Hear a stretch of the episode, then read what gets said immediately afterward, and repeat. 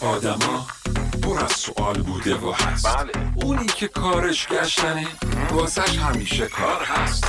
قدیمی تو فکر این که بارون از کجا میاد؟ از کجا میاد؟ یا به سوال فلسفی چطور باید جواب داد؟ هراکلیتوس فکر می‌کنه که میشه توی یه رودخونه دوبار پا گذاشت یا فقط یه بار؟ کی می‌دونه؟ یا آدم تو آینه که رو به روش ایستاده مطیع رفتار اونه؟ یا اختیار با هرکوله یکی تو فکر سرعت کتاب اجازه بس و. اگه به نور برسه خب. مکانش میشه پشت و رو. خیام فکر اینه که تو آسمون چی میگذره؟ ولی به چشم اشتراس جامعه مهمتری شایدم مندلیوف عناصر رو توی یه جدول سخت بو پدیده ها رو با نگاه نسبی می‌بینه بو علی آدم ها رو از روی مزاج می‌شناسه فیلمینگ از جلبک سبز جلبک؟ آنتیبیوتیک می‌سازه مادام کوری وقف میشه. تا رادیوم کشف بشه. زاده میاد تا مغز ماشینا دقیق تر بشه.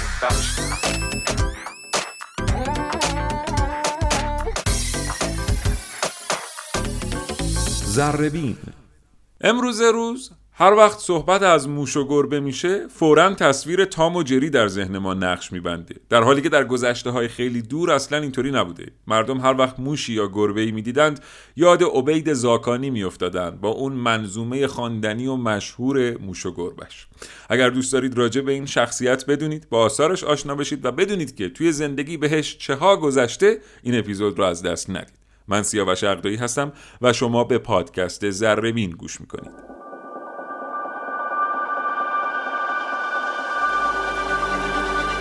زربین. ابزار کنجکاوی. نام کامل عبید زاکانی نجم الدین نظام الدین عبیدالله زاکانی قزوینی بوده که نام طولانیه ولی خب اون موقع ها خیلی رایج بوده داشتن نام های طولانی و این چیز عجیبی اصلا نبوده. عبید در قرن هشتم زندگی می‌کرده. این آقا یک سری ویژگی های خیلی خاص داره. از یه سری جهات خیلی شخصیت جالبی داره. غیر از اینکه شاعر لطیفه پردازه و منتقده یه سری اندیشه های سیاسی داشته که هیچ وقت نمی‌تونسته از این اندیشه های سیاسی جدا بشه. شخصیتش مثل این آدمایی بوده که علاقمندن به همه چیز از زاویه سیاست نگاه بکنند. دیدین یه سری آدما هستن شما هر بحثی رو با هر موضوعی که باشون شروع بکنید ناگهان چشمتون رو باز می‌کنید می‌بینید که ساعت هاست دارید از زاویه سیاست به بحث نگاه می‌کنید. در حالی که در آغاز گفتگو اصلا همچین قصدی نداشتید. مثلا قرار بوده راجع به تغییر و تحولات در یک تیم فوتبال صحبت کنید ولی ناگهان سر در آوردید از سیاست های کلان مملکت. عبیدم دقیقا همینطوری بوده. یعنی نمی‌تونسته قلم به دست بگیره و چیزی بنویسه که از تفکرات و اندیشه های سیاسی خودش جداه. البته بسیاری از ادبا و تحلیلگران آثار کهن و جدید میگن که خب اصلا غیر از این هم ممکن نیست. یعنی شما هر اثری رو از هر نویسنده ای از هر شاعری که بررسی بکنید بالاخره یه جوری این اثر شما رو می‌بره میرسونه به اندیشه های اون آدم. ولی عبید دیگه خیلی سیاسی بوده و در مورد عبید این مسئله خیلی پررنگه. امکان نداره شما یکی از آثار عبید رو بخونین و این اثر گوشه ای از اندیشه های سیاسی عبید رو به شما نشون نده. حالا چه چیزی در مورد اندیشه های سیاسی عبید خیلی جالب بوده؟ اینکه عبید کلا دل از اصلاح جامعه بریده بوده. می‌گفته این جامعه ای که در قرن هشتم من توش زندگی می‌کنم کار از کار درش گذشته و جای اخلاق رو یه چیزی گرفته مثل کهنگی اخلاقی. جای اخلاق رو یه چیزی گرفته مثل بی اخلاقی.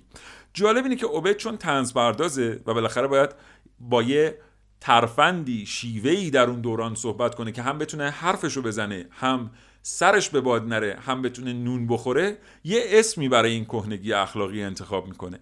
اسمشو می‌ذاره اخلاق اشراف. حالا جالب اینه که از نظر عبید این نه اخلاقه نه شرافتی به دنبال داره. یعنی اگر که کسی داره این مسیر رو میره قطعا آدم بی اخلاقیه و قطعا شرافتش رو از دست میده. عبید معتقده که تو اون جامعه هر کس که بیشتر به این اخلاق اشراف پایبند باشه به جای بالاتری می‌رسه. به منصب بالاتری دست پیدا می‌کنه.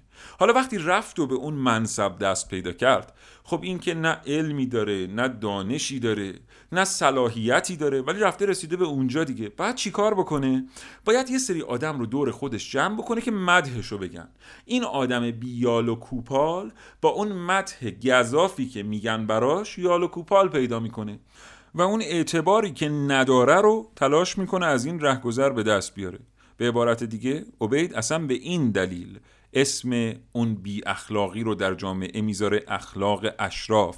چون معتقد بوده که هر کدام از اشراف رو بیای پیشینش رو بررسی بکنی و رویش رو بررسی بکنی می‌رسی به همون بی اخلاقی.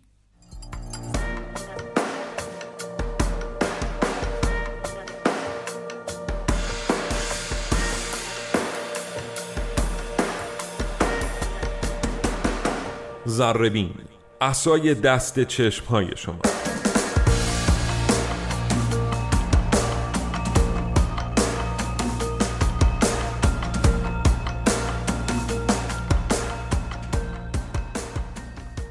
خب من اینجا میزبان دکتر تورج عقدایی هستم دانش آموخته دکترای زبان و ادب فارسی و پژوهشگر. آقا خیلی خوش اومدی. ممنونم. خیلی خوبه که برنامه راجع به عبید تهیه می‌کنی. برای اینکه عبید یکی از شخصیت های بسیار شاخص در ادبیات فارسی است به ویژه در حوزه لطائف و تنز ولی به حال همونجوری که می‌دونید آدمی ناشناخته است. البته این ناشناختگی تقریبا در مورد تمام بزرگان ادب فارسی و بزرگان تاریخ ایران هم صدق پیدا می‌کنه و ما معمولا خیلی اطلاعات در باب این افراد نداریم. حالا در مورد عبید که خیلی ویژه است چون به نظر می‌رسه که خیلی اطلاعات دقیقی راجع به شیوه زندگیش و چیزی که براش گذشته در دست نیست. خیلی هم گشتن ولی چیزی پیدا نکردن.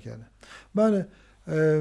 تو تاریخ ها چیز زیادی نیست که ما از توش بدونیم بفهمیم که عبید واقعا چگونه زندگی کرد چگونه به شیراز مهاجرت کرد چرا به شیراز مهاجرت کرد چرا در شیراز دوازده سال ماند. اینا تقریبا مشخص نیست. فقط اشاره هایی هست که کمابیش ما از روی اشاره های اینا رو می‌تونیم دریابیم. شما گفتیم تو تاریخ ها تاریخ های ادبیات. اونچه که به نام تذکره شناخته میشه و راجع به شعرا و نویسندگان صحبت میشه در اون مورد ها عبید خیلی خوب معرفی نشون چون اطلاعاتی نداشتن تذکره نویسا. تو تاریخ سیاسی در تاریخ های سیاسی هم همینجور. البته تو تاریخ های سیاسی که شاید تعمدن نمی‌خواستن یک اسمی از او برده بشه. مثلا وقتی که تاریخ نوشته میشه در باب مثلا جلایریان یا آل مزفر خب این با اینها خیلی خوب نبوده. بیشتر در دوره شاه شیخ ابو اساق در شیراز زندگی می‌کرده و با او در حقیقت بیشتر هشت و بعد از آن واقعا رفته در دیوانش هست. اشاره هایی که به محض اینکه مبارز دین محمد یا همون کسی که حافظ بشه میگه محتسب میاد و شیخ ابو اسحاق رو شکست میده که بعدا هم می‌کشه او رو در چندی بعد از شیراز میره واقعا. یعنی گویی فرار می‌کنه. خودش میگه که میرم و نگرانم. میترسه که حتی تعقیبش کنن و روزگارش رو سیاه بکنن مثل دیگران. یعنی اون موقع هم این قاعده صادق بوده که وقتی یه مدیر جدیدی میومده منصوبین مدیر قبلی فرار می‌کردن از ترسشون آره. حتی میترسیدن ممکنه تعقیب حافظ خودش هم می‌دونید که مدت های درازی یک چنین مشکلی داشته چون او هم بر حال نزدیک بود به شاه شیخ ابو اساق و با امیر مبارز هرگز سازش نکرد تا بله. آخر تا پسرش اومد با پسر او نسبتا نزدیکتر شد و حالا وضعیت او چیز دیگه. حالا ما چون در مورد عبید خیلی صحبت نکردیم ممکن اسمایی که میگیم واسه کسایی که صدای ما رو میشنون یه مقداری ناشناخته باشه. بیم اول از اینجا شروع کنیم که شما گفتین که عبید در نوع خودش بی‌نظیره. چرا بله. عبید بی‌نظیره؟ برای اینکه ما در ادبیات فارسی تقریبا همه انواع ادبی رو داریم. مثلا ما نوع حماسه داریم که شاید در دنیا بی‌نظیر ادبیات قنایی ما در دنیا بی‌نظیره ادبیات نمایشی ما نداشتیم در اون روزگار که بخوایم ازش اسم ببریم. اما ادبیات تعلیمون هم واقعا در دنیا شاید هیچ نظیری براش پیدا نشه. شما برای سعدی برای مولوی اینا نظیری پیدا نمی کنید رمان هم نداشتیم نه؟ رمان نداشتیم ولی حکایت داشتیم. گاهی حکایت ها بلندتر می شده و می شده یا میشه الان با توجه به معیارهای تازه تری ما بگیم که اینا شاید تمرین هایی برای رمان بوده ولی اساسا هیچ وقت دنبال نشده و هیچ وقت ما رمان نداشتیم در این کشور. اونجا که به عنوان رمان های نسبتا بلندتر شناخته میشه به نظر میاد مال بعد از قرن هشتم باشه تو قرن نهم البته اگر ما ادبیات منظوممون رو به نوعی از این لحاظ بسنجیم ما رمان های بسیار زیبایی داریم. همون داستان هایی که در شاهنامه هست می‌تونه تبدیل به بله. رمان بشه. بله. اون چیزی که نظامی سروده می‌تونه تبدیل به رمان بشه. ولی منظوم بوده. در حقیقت داستان های منظوم. ولی دانشگاهیان اساسا میگن ما رمان نداشتیم نداشتیم. و متأخر. برای اینکه رمان رو اساسا ما از رومانس می‌گیریم و باید به نصر باشه. ما به نظم عملا رمان نداریم در هیچ کجای دنیا نداریم. اینا داستان هایی هستند که میشه در بابشون صحبت کرد. در حال عبید از این جهت واقعا بینظیره که در کنار این انواعی که راجع بهش صحبت کردیم و گفتیم که تو ادبیات فارسی همشون در حکم شاهکارند یعنی الان هم در جهان اگر بگردید کمتر نظیری برای اینها پیدا می‌کنید. بله. ولی ما ادبیات انتقادی نداشتیم. اگر هم داشتیم در لابلای همین به حساب آثاری که گفتیم این گونه های ادبی که گفتیم مثلا فردوسی منتقده بله. ولی در لابلای داستانهای خودش.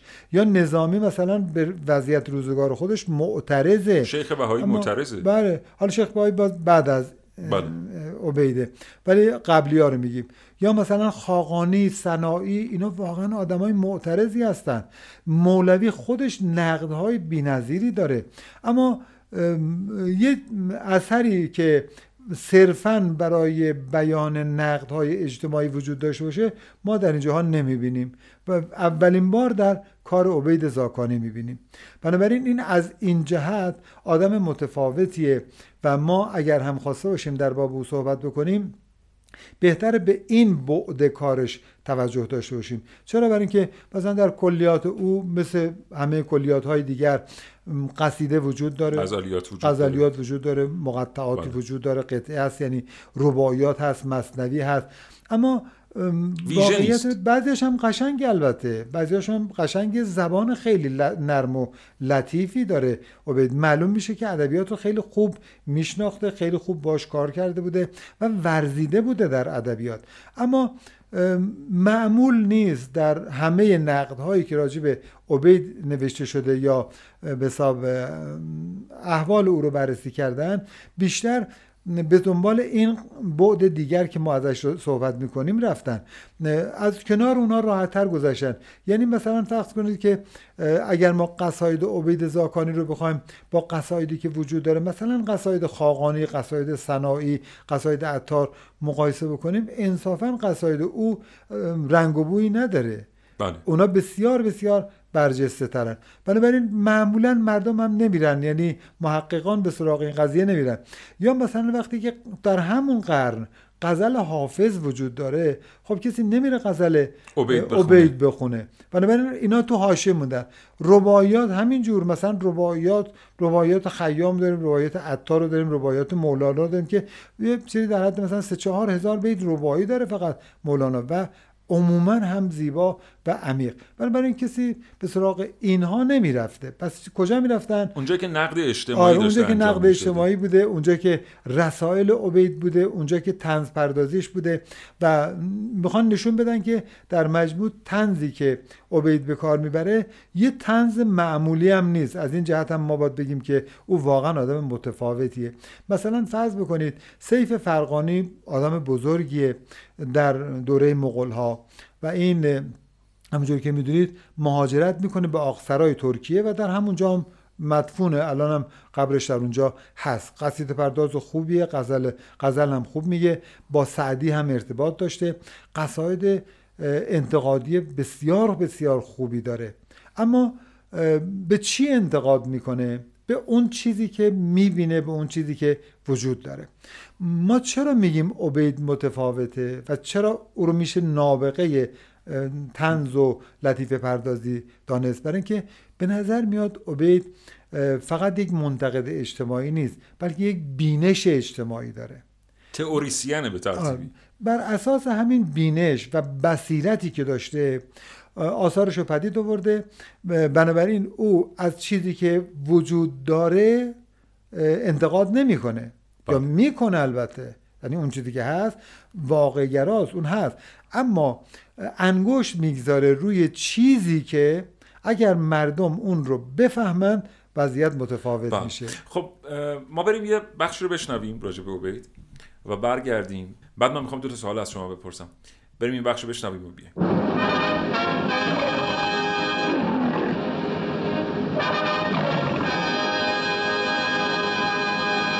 وقتی شرکت مترو گلدوین مایر از رقبای سرسخت خودش یعنی شرکت والت دیزنی و برادران وارنر در حوالی سال 1940 عقب افتاده بود چون انیمیشن مردم پسندی برای ارائه نداشت دو جوون زیر سی سال به اسمهای ویلیام هانا و جوزف باربرا که در بخش انیمیشن این شرکت کار می‌کردند با یک مفهوم ساده که البته بارها هم تکرار شده بود کاراکترهایی را خلق کردند که عکس دفعات قبلی این بار مردم پسند بودند. کاراکترهایی که اول اسم اونها جسپر و جینکس بود ولی کمی بعدتر به تام و جری تغییر کرد.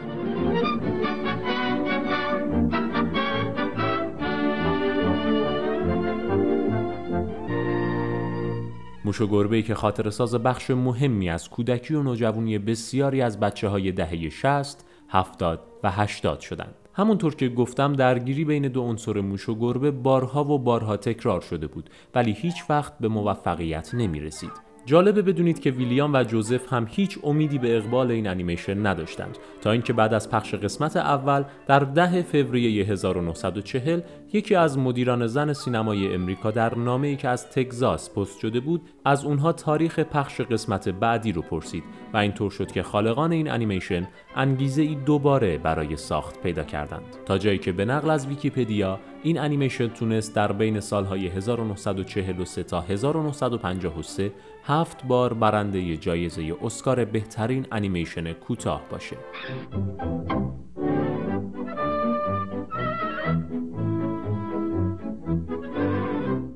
همونطور که گفتم تقریبا درصد زیادی از ما حداقل یک قسمت از انیمیشن تاموجری رو دیدیم ولی متاسفانه تقریبا درصد زیادی از ما حتی تا به حال اسم منظومه موش و گربه عبید زاکانی هم به گوشمون نخورده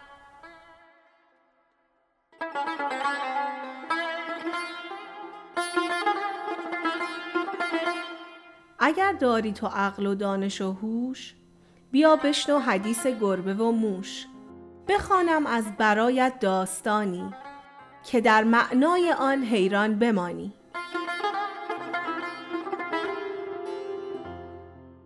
منظومه موش و گربه عبید زاکانی یک قصیده انتقادیه که البته با زبان تنز آمیخته شده. همونطور که حدس می‌زنید در این منظومه هم شاهد درگیری دو عنصر موش و گربه هستیم ولی به شکلی کاملا عمیقتر و البته هنرمندانه تر البته بد نیست بدونید ادهی هم هستند که منظومه موش و گربه رو اثری از عبید زاکانی نمی‌دونند و در واقع این انتصاب رو اشتباه می‌دونند که البته دلایل مشخصی هم برای این ادعا دارند. ولی به هر صورت این اثر چه از عبید زاکانی باشه و چه نه پیشنهاد می‌کنم خوندن این منظومه زیبا که فقط چند دقیقه وقت نیاز داره رو اصلا از دست ندید.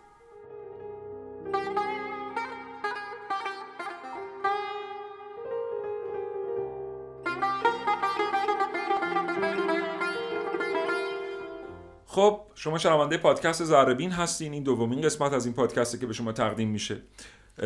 نشانی پست الکترونیک ما از pr زربینکست.ir و همین عبارت زربینکست با دوتا آر عملا نشانی ما در تمام شبکه های اجتماعی هم هست. می‌تونید ما رو پیدا کنید و با ما صحبت کنید برنامه رو نقد کنید. موضوعی هم اگه مد نظرتونه به ما پیشنهاد بدید. در این دومین قسمت ما داریم راجع به عبید زاکانی صحبت می‌کنیم که نقد اجتماعی و بی‌نظیره. و دکتر تورج عقدایی دانش آموخته دکترای زبان و ادب فارسی و پژوهشگر هم اینجاست آقا من دو تا سوال از شما بپرسم راجبه. بله، بله. یکی که شما همش میگین نقد اجتماعی ولی انگار عبید بیشتر آدم سیاسیه تا اجتماعی. اینطوری هست یا نیست؟ عرض کردم نقد اجتماعی به جای خودش. یعنی اونچه که عبید زاکانی مطرح کرده چیزی جز نقد اجتماعی نیست. یعنی جامعه فاسد اصر خودش رو نقد کرده و این به عنوان نقد اجتماعی در تاریخ باقی مونده. اما عرض من این بود که او مثل دیگران جامعه رو نقد نمی‌کنه. او هم مثل دیگران فهمیده است که جامعه فاسده تباه شده. حالا که تباه شده ما چیکار کنیم؟ اگر فقط خودش رو توصیف کنیم یک کاره. این میشه نقد اجتماعی. اما اگر ما با بینشوری نقد اجتماعی بکنیم انگوش می‌گذاریم روی چیزی که در حقیقت همه تباهی از اونجا ناشی شده. چی از بین رفته و چی باید جایگزینش بشه؟ یه جور پس آرمانگرایی هم درش می‌تونه وجود داشته باشه. ما برای اینکه اینو بهتر بفهمیم بد نیست که به خود مسئله تنز هم توجه بکنیم. یعنی در حقیقت کاری که او می‌کنه تنزه کارش درسته؟ به حزل حزل هم. هست خب. حزل داره هجو داره, داره، بله. متایبه داره و تنز داره اینا تعریف متفاوتی دارن بله. ولی یه- مرزهای بله. مخدوشی هم دارن یه چیزی رو من اینجا اشاره بکنم یه مقاله ای آقای دکتر عقدایی دارن عنوان مقاله هست قلمرو شوخ طبعی فکر کنم خیلی سال قبل مال بله، 10 12 سال- قبل شد مثلا اونجا- 80 و اینا باشه بله اونجا انواع تنز اونجا توضیح داده بله. شده و اینها خب من یه سوال دیگه راجع به عبید بپرسم. خیلی از آدمایی که راجع به عبید کار کردن و نوشتن میگن که عبید وقتی همه آثار و افکارش رو بررسی می‌کنی دل از اصلاح جامعه بریده بوده. یعنی جامعه رو یک جامعه ای می‌دیده که دیگه اصلا اصلاح نمیشه. اعتقاد داریم به این؟ در همون روزگار عرض بکنم که حافظ گفت آدمی در عالم خاکی نمی آید به دست. عالمی از نو بباید ساخت و از نو آدمی. خب یعنی درست همین چیزی که شما میگید حافظ هم احساس کرده. چرا؟ واقعا برای اینکه اونقدر تباهی زیاده که اصلا نمیشه توصیفش کرد. الان ممکنه که من و شما این تصور رو داشته باشیم که وقتی از تنز عبید صحبت می‌کنیم بگیم اقراق کرده. حتی در مورد حافظ هم همینجور. ما میگیم در مورد اون بدی ها در موقع شیخ و زاهد و عابد و ناصح و اینا اقراق کرده. میگیم اقراق کرده. میگیم در باب رند خیلی قلوف کرده. ولی واقعیت این است که نه. به نظر میاد که اونقدر تباهی زیاد بوده که باید اونها رو توصیف می‌کرده ولی توصیفشون باور ناکردنیه شما چطور می‌تونید تصور بکنید که یک آدم زاهدی خودش من و شما رو به زهد دعوت بکنه ولی خودش زاهد نباشه؟ این همه ناسه اصلا عبید زاکانی این که میگیم بینشوره برای همینه. ببینید اه، ناسه کسی است که می‌گوید و نمی‌کند.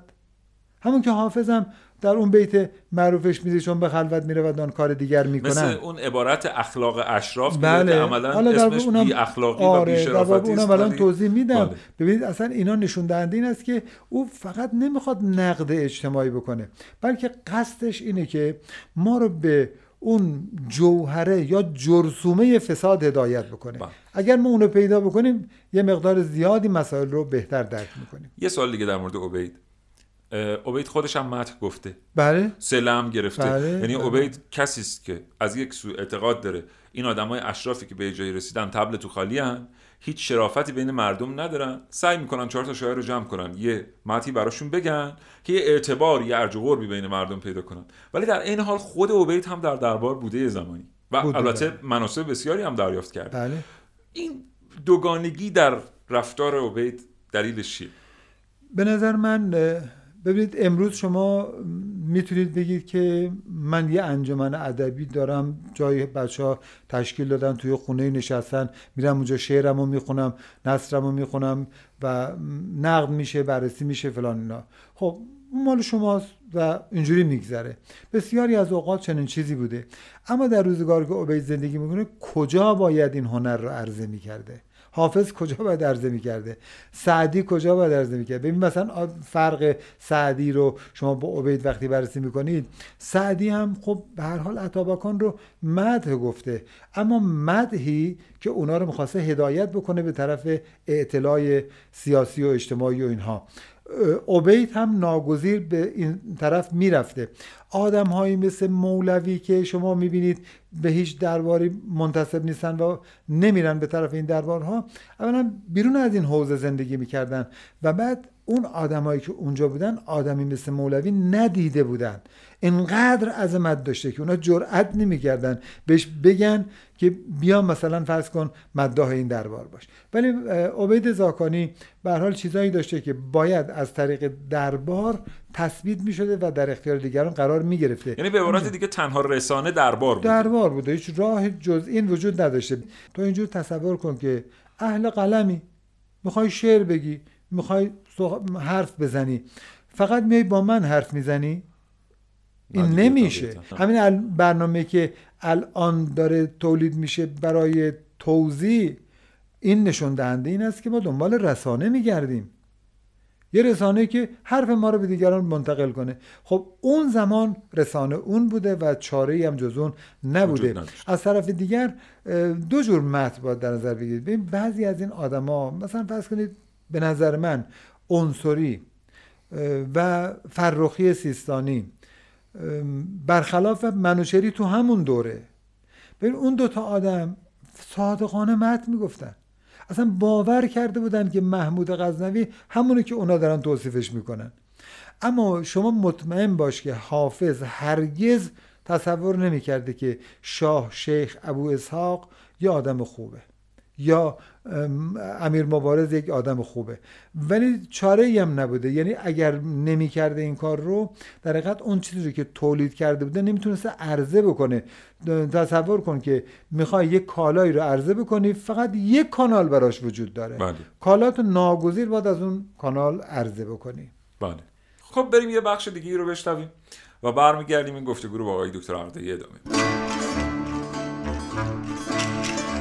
تو ادبیات وسیع فارسی که انواع آثار ادبی از بهترین نمونه ها درش پیدا میشه انتقاد خاصه انتقاد اجتماعی نادره یعنی کمیابه. علتش هم شاید غرور فرمان روایانی باشه که تو گذشته تاریخ این سرزمین حکومت می‌کردن. آداب و رسوم اجتماعی عموم را به اطاعت از ایشان و چون و چرا نکردن در اعمال و اطوارشان وامی داشته و اگر گاهی کسی از این قید در می‌رفت یا ایراد و اعتراض می‌کرد یه جور گوشمالیش می‌دادن که دیگران از سرنوشت وی عبرت می‌گرفت و دهنشون رو میبستن.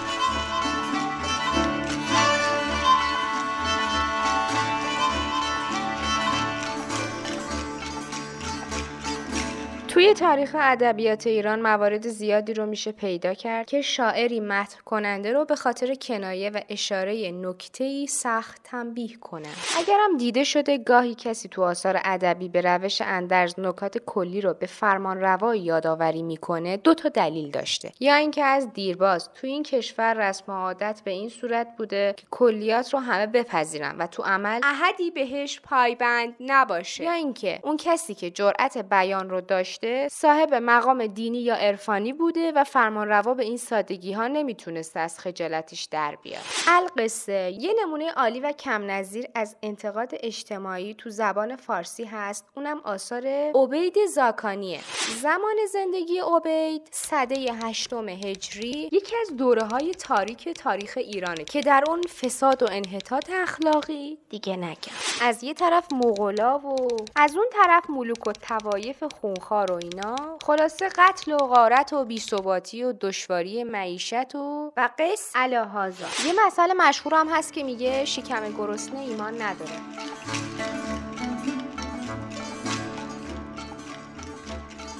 اوبید تو این شرایط و زمان زیست می‌کرده و از غذا با حافظ شاعر بزرگ هم هم عصر بوده. آثار هر دو شاعر نشون دهنده اوضاع زمونشونه اما هر کس به طریقی. میشه گفت مطایبات عبید زاکانی برای تفریح خاطر مردمان لاوبالی نوشته نشده بلکه هر بیت و سطر اون کنایه تند به اجتماع فاسد زمانشه. تو تاریخ ادبیات ایران کسی رو قبل از عبید سراغ نداریم که به انتقاد اجتماعی بپردازه و به اسلوب یکی از رساله های انتقادی اون مثل اخلاق الاشراف، صدپند، رساله دلگوشا یا ریشنامه رساله ای نوشته باشه. بنابراین علاوه بر هنرمندی در انشا و اهمیت مطالب میشه گفت ابتکار تو این فن هم متعلق به عبید زاکانیه. و خلاصه اینکه عبارات چنان که در خور لطایف است چنان موجز و فسیح است که هر گونه تصرفی در الفاظ آن مخل معنا و موجب انحراف از فساحت می شود.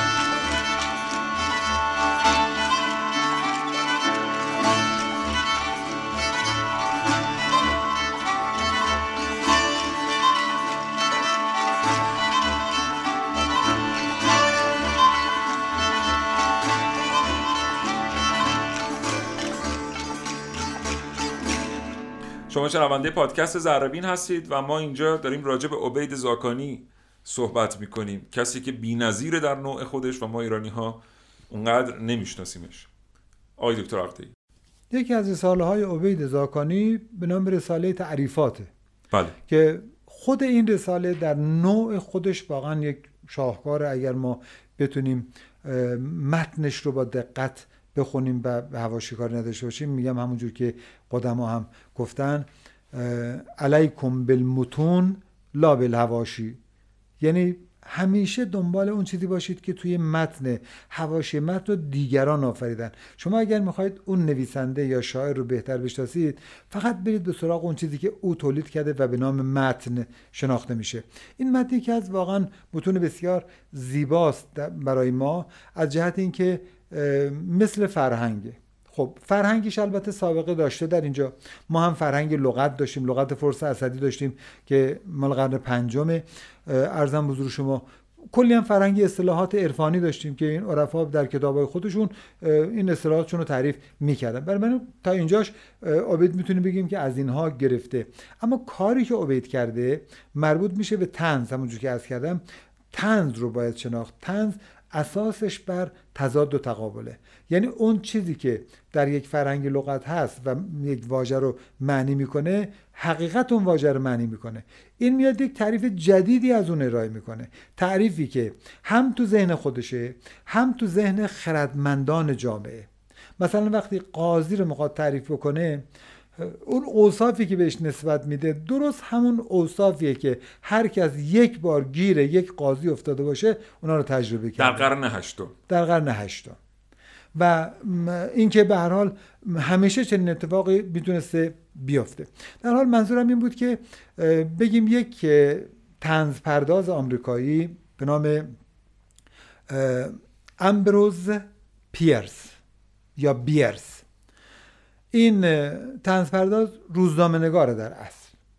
اول با روزنامه ها کار می‌کنه بعد به مقام سردبیری می‌رسه. در خلال کارهایی که تو روزنامه می‌کرده و نویسندگی می‌کرده تو هر مقاله ای مثلا یک بار مقالاش هم خب دیگه روزنامه ای بوده معلوم سیاسی بوده اجتماعی بوده اینها.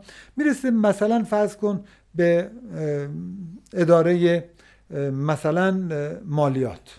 می‌رسیده به دادگستری. می‌رسه. ببین اونجا یه تعریف ها اینا ارائه کرده که این تو فرهنگ مثلا آمریکا یا غرب واقع بوده. این اونجور تعریف کرده. درست همونجور که عبید از یک آدم و از یک نهاد اجتماعی یک تعریف تازه ارائه می‌کنه اون همینجوری تعریف تازه ارائه می‌کرده و این همینجور ادامه پیدا می‌کنه در طی سالها و در حقیقت او در اوایل قرن بیستم کتابش رو منتشر می‌کنه با هزار مدخل. در حالی که رساله تعریفات اوبه 200 تا مدخل داره. اون هزار تا مدخل و بعدها دیگران وقتی مقاله هاش رو می‌خونن 851 مدخل دیگر هم از همینا پیدا می‌کنن که او نیورده بوده. بر اساس سبکش یعنی در واقع می نویسن انگار اون یه ژانر آره. ایجاد می‌کنه بقیه میان تو آره، اون هم ژانر ژانر، چیزهایی رو هم- خلق می‌کنن. خودش گفته بود منتها موقعی که هزار تا مدخل رو جمع می‌کرده که چاپ بکنه اینا از قلم افتاده بوده. مال خودش بوده. تو مقاله های خودش بوده. خودش هزار تا رو جمع کرده. هزار تا رو جمع کرده. ولی 851 دیگه هم مال خودش بوده. آها. یک محقق دیگری میاد اینا رو جمع می‌کنه. میشه 1851 مدخل و بارها و بارها در سطح جهان منتشر شده و با رساله تعریفات عبید قابل سنجشه. حالا ما می‌تونیم بگیم که عبید زاکانی اگر بخوایم از ابتکارش ابداعش و اینکه گفتیم یک نابغه است در نوع خودش صحبت بکنیم. ببینید اینو او ابداع کرده بود. حق تقدم مال عبیده. خب من یه بار دیگه این که چه چیزی رو ابداع کرده بود و میگم شما اصلاح کنین اگه من اشتباه فهمیدم. ما مثلا یه فرهنگ لغات داریم. اون موقع می‌گفته مثلا در قرن هشتم کسی که در محکمه مینشینه و قضاوت می‌کنه نامش قاضیه. عبید به جای اینکه این کارو بکنه میومده اون صفاتی از قاضی که تو ذهن عامه مردم بوده و اتفاقا درست هم بوده اما کسی به زبان نمی آورده و در ادبیات مرسوم و رسمی جایی نداشته رو بیاره در فرهنگ لغات خودش میاره. یعنی یک تعریف دیگری از قاضی ارائه میده به غیر از اون تعریفی که در زبان مرسوم وجود داره. بله. این آقای روزنامه نگار آقای پیرس روزنامه نگار آمریکایی هم همین کار رو انجام میده و در دنیا شهره میشه. حالا که آقای ناتل خانلری در مقاله خودشون گفتن که این همون کاری است که در قرن هشتم عبید زاکانی کرده. بسیار. یعنی در حقیقت حق تقدم با عبید بوده و انگار او بوده که راه نشون داده. حالا البته دکتر خانلری نگفته که اون ممکنه تحت تاثیر عبیدم باشه. اما حدس می‌زنیم. می‌تونیم الان حد بزنیم که آثار عبید به حال به وسیله غربی ها تصحیح شد. ممکن از اون طریق رفته باشه به اروپا و از طریق اروپا رفته باشه به مثلا به آمریکا یا حتی در خود اروپا. چون همین آقای که الان ازش اسپردیم امبروز بیرز این یه مدتی هم از آمریکا میاد انگلیس کار خبرنگارش رو ادامه میده و در حقیقت اونجا ممکنه آشنا شده باشه. آثار. عبید در اروپا تصحیح شد؟ بسیاری از محققانی که اینو تصدیق کردن اروپایی یعنی بله. یک اه، شاعر و نویسنده و طنز پرداز پارسیگویی آثارش. البته خب ما قبلا در مورد مولانا اینو بله بسیاری از آره خیلی از. محققان وقتی که با ادبیات فارسی آشنا شدن اومدن زبان فارسی یاد گرفتن و شروع کردن به کار کردن. ولی آیا لیکن- واقعا این تصحیح ممکنه؟ یعنی اگر شما با این زبان به عنوان زبان مادری زندگی نکرده باشید آیا می‌تونید این کار رو انجام بدید؟ به بهترین شکل. فارسی رو خوب یاد می‌گیرن با دقت یاد می‌گیرن میشه. ولی به حال کمک هم می‌گیرن. یعنی همیشه اینها مشابهاتی هم در این زبان وجود داره براشون که اونا با استفاده از اینها اون تصحیحات خودشون رو انجام میدن و به حال کارشون کار علمیه. حالا ممکنه تصحیحشون اونجور که میگید علمی, نبا... علمی نباشه. چرا؟ برای اینکه اونقدر که ما به زبان فارسی مسلط هستیم اون مسلط نیست. من اصلا اعتقاد دارم بعضیشون خوب مسلطن. یعنی بعضی از اینا واقعا دارن خیلی خوب کار می‌کنن. خوب فارسی رو یاد بگیرن خوب فارسی صحبت می‌کنن. خوب فارسی می‌نویسن. و اینجوری میشه گفت که مثل یک فارسی زبان هستن. ولی در حال اگر چنین هم نباشه روش تحقیقی که اینا به کار بردن با روشی که ما داشتیم فرق می‌کرد. اینا زمانی این کار رو انجام دادن که در حقیقت ما هنوز روشی برای کار خودمون کارهای تحقیقاتی خودمون نداشتیم. ما روشمون رو در حقیقت بعدها تدوین کردیم و شاید هم با از طریق همون غربی ها و کمک گرفتن از مقالات و آثار تحقیقی که اونا انجام دادن روش ها رو ما پیاده کردیم و بعدها خودمون هم بله. به کار گرفتیم. برگردیم به عبید برگردیم به عبید اه، ارزم بزرگ شما در باب رساله ها شما هم صحبت کردید. حالا همکاران شما هم صحبت خواهند کرد یا صحبت کردن در این باب. اما اون که در آغاز برنامه شما اشاره کردید به اوصاف الاشراف و خیلی خوب توصیفش کردید که اون اشراف واقعا اشراف نیستند بلکه به نظر میاد عبید این اولا این رساله رو شاید با استفاده از نام یک رساله که خواجه نصیر توسی نوشته گرفته باشه و اون اسمش هست اوصاف الاشراف. بله. حالا اون اشراف رو واقعا میگه. چون اعتقاد داره که آدم شریف باید اون خصوصیت ها رو داشته باشه. این ولی انگار داره اوباش و عرازل رو توصیف می‌کنه. افاضل رو توصیف نمی‌کنه. هیچ کاری که اینجا داره ازش صحبت میشه فضیلت به حساب نمیاد. حالا ابداعش در اینجا چیه؟ ابداعش اینه که اومده یک تقابل یک تضاد درست کرده که بر اساس اینه که حرفاشو می‌زنه. اونم دو تا اصطلاح به کار می‌بره. مذهب مختار یعنی اون کسی اون, اون روشی که اختیار شده است و الان مردم دارن باش زندگی می‌کنن. و مذهب منسوخ یعنی اون روشی که بوده در گذشته. مال آب و اجداد ما بوده خوب بوده و اخلاق در اساس بر اساس اون تدوین می شده اون منسوخ الان نیست کسی از اون استفاده نمی‌کنه. بنابراین زیر این دوتا عنوان که اساسش بر یک تقابل هست تمام زشتی های جامعه رو نشون میده و از طریق اون چیزی که نیست و باید باشه آرمانهایی رو که تو ذهن خودش بوده و مردم بهش نیاز داشتن. بنابراین با این دوتا اصطلاح شاید بهتر از هر مورخ یا منتقد جامعه شناسی تونسته باشه اون چیزی رو که الان وجود داره. و در حقیقت می‌تونم بگم که اون چیزهایی که او روش انگوش می‌ذاره همون زندگی عادیه. نمیاد بره در حقیقت چیزهایی رو که دور از چشم مردم باش سر کار ندارن بگیره در باب اینا صحبت بکنه. الان اینجا راجع به چی داریم صحبت می‌کنیم؟ راجع به مسجد صحبت می‌کنیم راجع به نماز صحبت می‌کنیم راجع به مثلا قاضی صحبت می‌کنیم راجع به انسان صحبت می‌کنیم راجع به مسئولیت های صحبت می‌کنیم راجع به اخلاق صحبت می‌کنیم. اخلاق رو اول توضیح میده که فضیلتاش همونایی که افلاتون ارسطو قبلا گفتن. بعد میاد تمام اینها رو به عنوان اخلاق منسوخ ازش یاد می‌کنه و میگه که اون چیزی که الان هست هیچ فض... مثلا شجاعت از نظر افلاتون چیزی بسیار ارزشمند و مثلا از نظر سقرات او با شهامت جامع بله. شوکران سر می‌کشه. اما آدم آدمی که اینجا الان اسمش شجاع هست آدمی که به مردم داره ستم می‌کنه. یعنی اگر چهار تا آدم جمع بشن می‌تونن پوستشو بکنن. اصلا شجاعتی نداره در حقیقت. ولی می‌بینیم که به عنوان شجاع شناخته میشه. اهل افت مثلا آدم نگاه می‌کنه میده تمام بی ها و بیناموسی ها رو توضیح میده و میگه اسم اینها در روزگار ما شده افت پاک دامنی. یا همینجور مثلا فرض کن همونجور که عرض کردم در مورد افراد اشخاص و چیزهای مختلف. همین رساله رو به ده باب تقسیم می‌کنه و در هر باب خود این تقسیم کردن هم به نظر من یکی از ابداعات عبید بوده. یعنی مثلا فرض بکنید در کارهای دیگری که بعدها صورت گرفته ما طبقه بندی نمی کنیم به اون ترتیب. بله. عبید میاد ده تا فصل ده تا طبقه رو انتخاب می‌کنه و یه جریانی رو زیر این فصل ها قرار میده که شما وقتی که اجزای این رو کنار هم دیگه قرار می‌دید متوجه میشید که این نهاد اجتماعی چرا بیماره و چجوری میشه این رو مداوا کرد. در واقع ما می‌خوایم اینجا بگیم که عبید یه نگرشی داشته و یه راهکاری برای خیلی چیزها داشته و غور نمی‌زده. یعنی می‌خوایم بگیم که عبید یه اعتقاداتی داشته فکر کرده که اگر جامعه چنین باشه حتما درست میشه ولی می‌دیده که جامعه اصلا حتی نزدیک اون اعتقادات هم نیست. به خاطر همین تقریبا ازش دل بریده بوده اما نقدش می‌کرده. بله. چهره واقعیش نشون می‌داده. ببینید اگر همونجور که میگید اگر باور بکنیم که این یه بینشی داشته حتما هم داشته.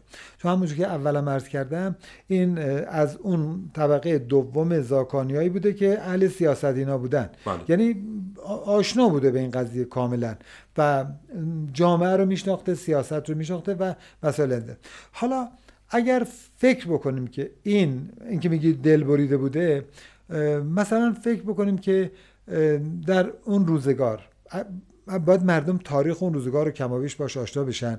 از کی؟ از سال 736 یعنی در قرن هشتم یعنی در ربع دوم قرن هشتم که ابو سعید ابو سعید ابو سعید اولجایتو تو سلطانیه. کشته میشه تمام میشه ماجرا. از اون تاریخ دیگه کشور بی نظمه دیگه. یعنی فقط شیراز نیست که او می‌دیده. او شاید از قزوین هم فرار می‌کنه به خاطر همین بدیهاش فرار می‌کنه.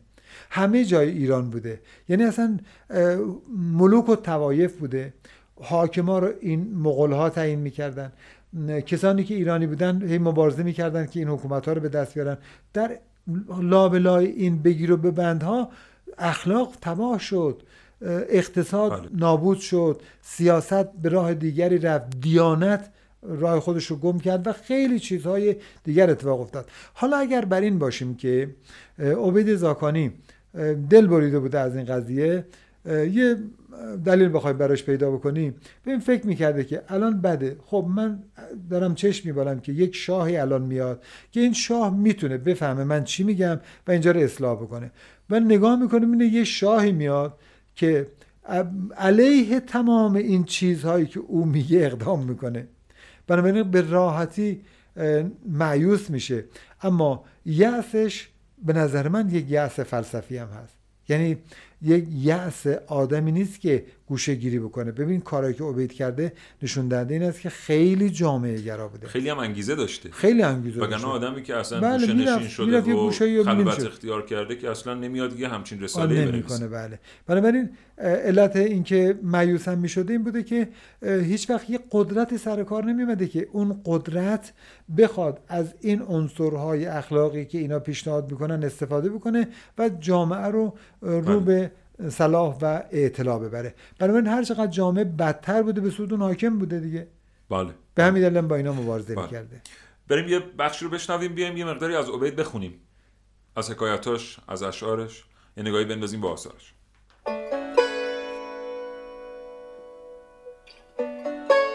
هر جای تاریخ ادبیات این مرز و بوم رو که دست بذاریم به ادیبی می‌رسیم که شاهکارهایی بیبدیل خلق کرده. و نه تنها تونسته مردم زمانی خودش رو بیدار کنه بلکه تاثیرات اون آثار قرنها ادامه پیدا کرده و به ما رسیده تا اونها رو بخونیم و چراغ راهمون کنیم.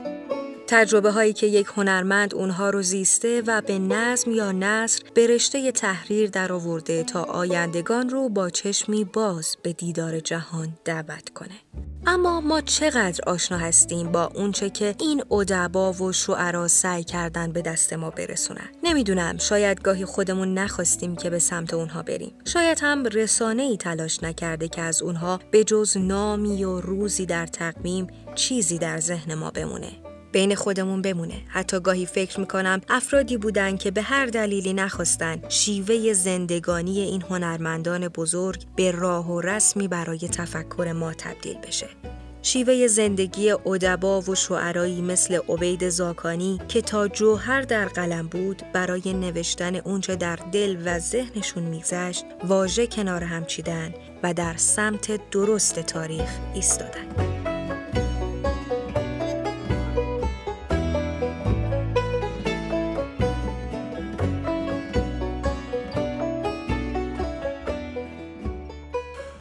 همچنان شنونده پادکست زربین هستید. داریم با شما راجع به عبید زاکانی صحبت می‌کنیم و دکتر تورج عقدایی دانش آموخته زبان و ادب فارسی اینجا هستند. قرار شد که یه غزلی حکایتی اثری از عبید زاکانی بخونیم. آقای دکتر عقدایی بفهمید چی می‌خونیم اولا؟ یک غزل می‌خونیم برای اینکه نشون بدیم که زبان چقدر نرم و لطیفه. از چه کتابی؟ از کلیات عبید زاکانی که با مقدمه عباس اقبال آشتیانی. بله. کتابم قدیمیه دست کتابم شما. قدیمی دارم. ببینم کتاب قیمتش چقدره؟ قیمت اینا قیمتشون بسیار بسیار اندک بوده. اگه حالا داشته باشه قیمت جایی که نداره. بخونیم. غزل بخون. آره یک غزل می‌خونیم برای اینکه معلوم بشه زبان بله. او چقدر زبان پخته و نرم و لطیفیه که همین زبان رو در آثار دیگرش هم به بله. کار برده است. جانا بیا که بی تو دلم را قرار نیست. جانا بیا که بی تو دلم را قرار نیست. بیشم مجال صبر و سر انتظار نیست. دیوانه این چنین که منم در بلای عشق دل عافیت نخواهد و عقلم به کار نیست. گر خواندنت مراد و وگر راندن آرزوست آن کن که رای توست مرا اختیار نیست. ما را همین بس است که داریم درد عشق. مقصود ما ز وصل تو بوس و کنار نیست. ای دل همیشه عاشق و همواره مست باش. کان کس که مست عشق نشد هوشیار نیست. با عشق هم نشین شو و از عقل برشکن. کورا به پیش اهل نظر اعتبار نیست. هر قوم را طریقی و راهی و قبله است. پیش عبید قبله به جز کوی یار نیست.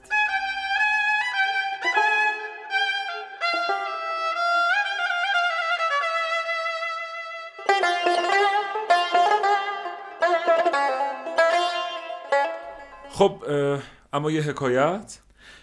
الان یک چند تا جمله کوتاه از رساله صد پندش می‌خونم بله. که همونجور که عرض کردم اینا در نهایت ایجاز هست و بسیار پرمعنی. بخونیم بله. میگه جایی تا توانید سخن حق مگویید تا بر دلها گران مشوید و مردم بی سبب از شما نرنجند. بله.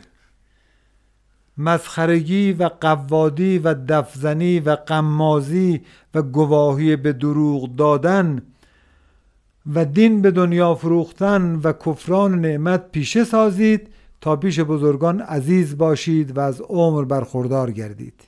آدم شجاعی بوده ولی واقعا. بله. بله. خود را از بند نام و ننگ برهانید تا آزاد توانید زیست. بسیار خب الان دیگه از کدوم آثار رو الان از رساله دلگشا می‌خونیم که مجموعی از حکایت های عربی و فارسی من یک حکایت فارسیش رو در اینجا می‌خونم. بسیار خوب. معزنی بانگ می‌گفت و میدوید. پرسیدند که چرا میدوی؟ گفت می‌گویند که آواز تو از دور خوش است. میدوم تا آواز خود را از دور بشنوم. اینا کلی هم معادل براش داریم تنز معادل براش داریم. آره. لطف کردین. ما قرار شد که یه روزی که داشتیم با هم صحبت می‌کردیم قرار شد تو این پادکست زربین یه مقداری راجع به فرهیختگانی که در قید حیاتن هم صحبت کنیم. آقای شفیعی کتکنی آقای هوشنگ ابتهاج قرار شد که بشینیم با هم یک گپی راجع به کارایی که کردن و آثارشون و تأثیری که گذاشتن بذاریم. حتما به زودی زودی این کارم خواهیم کرد و تقدیم خواهیم کرد به شنوندگان زربین. آقا ممنونم از شما. متشکرم. منم از شما ممنونم. امیدوارم که برنامهتون پایدار باشه و بتونیم در باب اون فریختگانم گفتید. یکی دو تاشو من در خدمتتون خواهم بود و صحبت خواهم کرد. انشالله. موفق باشید. متشکرم. متشکرم. خیلی ممنون. سلامت باشید. خب ما برنامه رو با قصه موش و گربه آغاز کردیم. اجازه بدید با همین قصه هم برنامه رو به پایان ببریم اما با قصه موش و گربه خودمون. موش و گربه عبید زاکانی. من قسمتی از این منظومه رو برای شما خواهم خوند. یکی از چیزهایی که در باره عبید بهش اشاره نکردیم اینه که اون خیلی خوب از نمادها استفاده می‌کنه و شاید از این باب هم خیلی خیلی آدم عجیب و منحصر به فردیه.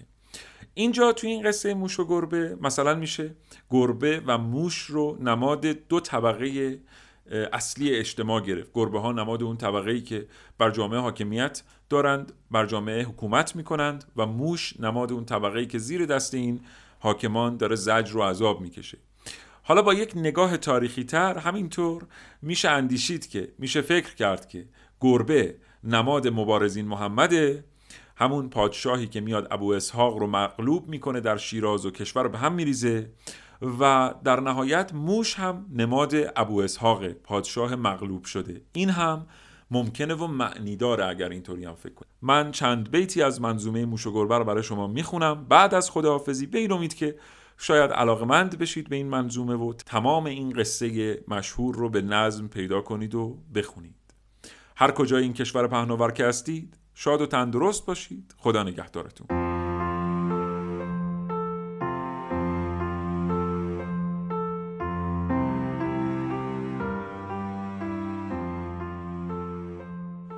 اگر داری تو عقل و دانش و هوش بیا بشنو حدیث گربه و موش. بخوانم از برایت داستانی که در معنای آن حیران بمانی. ای خردمند عاقل و دانا قصه موش و گربه برخوانا. قصه موش و گربه منظوم گوش کن همچو در قلتان از غذای فلک یکی گربه بود چون اجدهاب کرمانا. شکمش تبل و سینه اش چو سپر شیردم و پلنگ چنگانا. از غریبش به وقت قریدن شیر درنده شد هراسانا سر هر سفره چون نهادی پای شیر از وی شدی گریزانا. روزی اندر شرابخانه شدی. از برای شکار موشانا در پس خم می نمود کمین همچو دزدی که در بیابانا ناگهان موشکی ز دیواری جست بر خم می خروشانا سر به خم برنهاد و می نوشید مست شد همچو شیر قرانا گفت کو گربه تا سرش بکنم پوستش پر کنم ز کاهانا. گربه در پیش من چو سگ باشد که شود روبرو به میدانا. گربه این را شنید و دم نزدی چنگ و دندان زدی به سوهانا. ناگهان جست و موش را بگرفت چون پلنگی شکار کوهانا. موش گفتا که من غلام تو هم اف کن بر من این گناهانا.